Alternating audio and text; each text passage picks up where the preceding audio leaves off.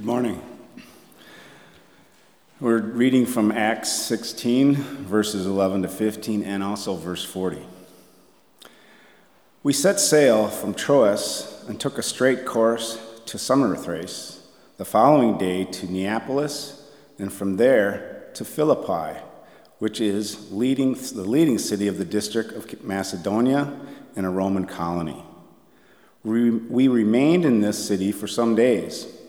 On the Sabbath day, we went outside the gate by the river, where we supposed there was a place of prayer, and we sat down and spoke to the women who had gathered there. A certain woman named Lydia, a worshiper of God, was listening to us. She was from the city of Thyatira and a dealer in a purple cloth. The Lord opened her heart to listen eagerly to what was said by Paul. When she and her household were baptized, she urged us, saying, "If you have judged me to be faithful to the Lord, come and stay at my home." And she prevailed upon us.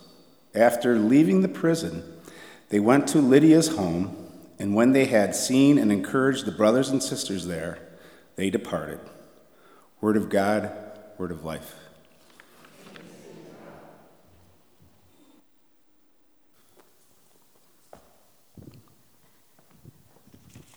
Good morning. Last week I was uh, speaking about yeses and nos, um, and one of our family yeses is to a community choir for our daughter Anya. And so that's where I am every Monday night at the Creekside Community Center in Bloomington, Bloomington where she sings with a group of other second through fourth graders. And so it's an hour and fifteen minute rehearsal. And so parents who are waiting like me, we're mostly loitering in the halls with our cell phones or um, sitting on a comfy chair and reading a book. And occasionally we look up when the sound of young voices hit us just right. And sometimes uh, they truly sound like angels, I've decided, or better angels. This past week, it was me looking up from my computer and noticing. See, there were forty kiddos learning in Hebrew the Jewish hymn Hine Matov. Uh, the lyrics of this hymn come from the first verse of Psalm one thirty-three.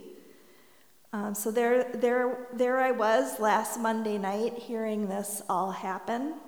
And the words are Hine Matov Uma Naim Shevet Ahim Gam Yahad, which means, "Behold, how good and how pleasing for people to sit together in unity." It was alarmingly beautiful, this song, even though the kids were learning the words and the melody for the first time. Was definitely enough to make you look up from your safe perch, knowing that safety and security elude so many of our siblings in the Middle East, Palestinian and Israeli alike. It's been a deadly week uh, with more.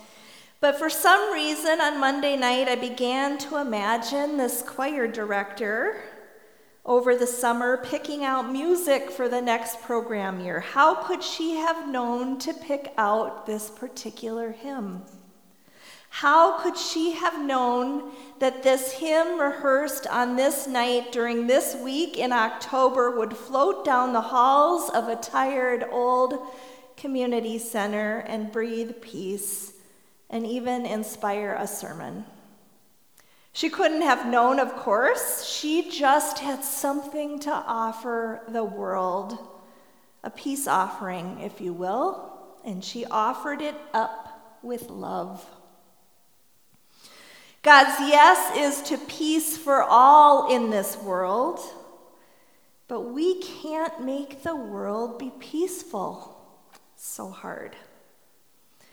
The only thing we can do is to offer up the peace and love we hold and give it to the next person we encounter and to the world.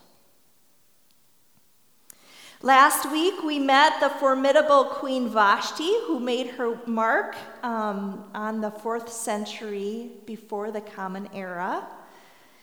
Fast forward about four hundred fifty years, and this week we meet up with the apostles Paul, Silas, and Timothy and their companions as they spread the good news of Jesus Christ into the far corners of Asia Minor and Europe, stopping briefly in a city called Philippi, which is part of modern-day Greece. The apostles want to worship because it's the Sabbath, but there's no synagogue there. And so after searching, some searching, they happen upon a group of women praying by the river. Paul speaks to them, and one woman there, Lydia, a Gentile devoted to Jewish worship, listens especially intently. Scripture tells us that on that day the Lord opened her heart. She is stirred by the message that Paul offers. And we read that um, later that day she and her whole household are baptized into Christ. Lydia is the only convert to Christianity in the city of Philippi named in the book of Acts. And as a woman in that time, that is significant in and of itself. But even more, Lydia is quite possibly the person who becomes the leader of the Philippian church and that community of faith that develops thereafter. So she's um, an anomaly as a woman in Scripture. She has power. She has influence. She has even her own home um, that is run by her and not a man. Um, she's a businesswoman. She's a dealer in purple cloth, which is like a, a luxury item for elites. And she has gifts and resources and time to offer a new community of Christians. She doesn't change the world overnight. Instead, she shares what she has, one small offering of peace at a time. Her first act of discipleship is simple hospitality, or in my case, it's not so simple because I'm not great at it, but she welcomes the apostles into her home to stay. Lydia was a person of peace, but how could she have known that after Paul and Silas are released from prison, that happens just after, her large home becomes a meeting place for the apostles and then this growing Christian community in Philippi? She couldn't have known, of course. Her peace was but a simple offering of what she had to meet the needs of the day. All those ripples that followed, all the love that took hold in that place and in that moment in time was up to the Spirit. In the context of a world beset by violence and inequity and suffering, our offerings of time, talents, and resources, both the ones that we plan and the ones that catch us by surprise, can seem so small and so insignificant. We don't have the sight lines of our Creator God. We can't trace with precision the movement of the Spirit, though we trust that she moves and we try to follow where she leads. But I can tell you that there are so many Lydias among us. Look around, offering their peace in the world.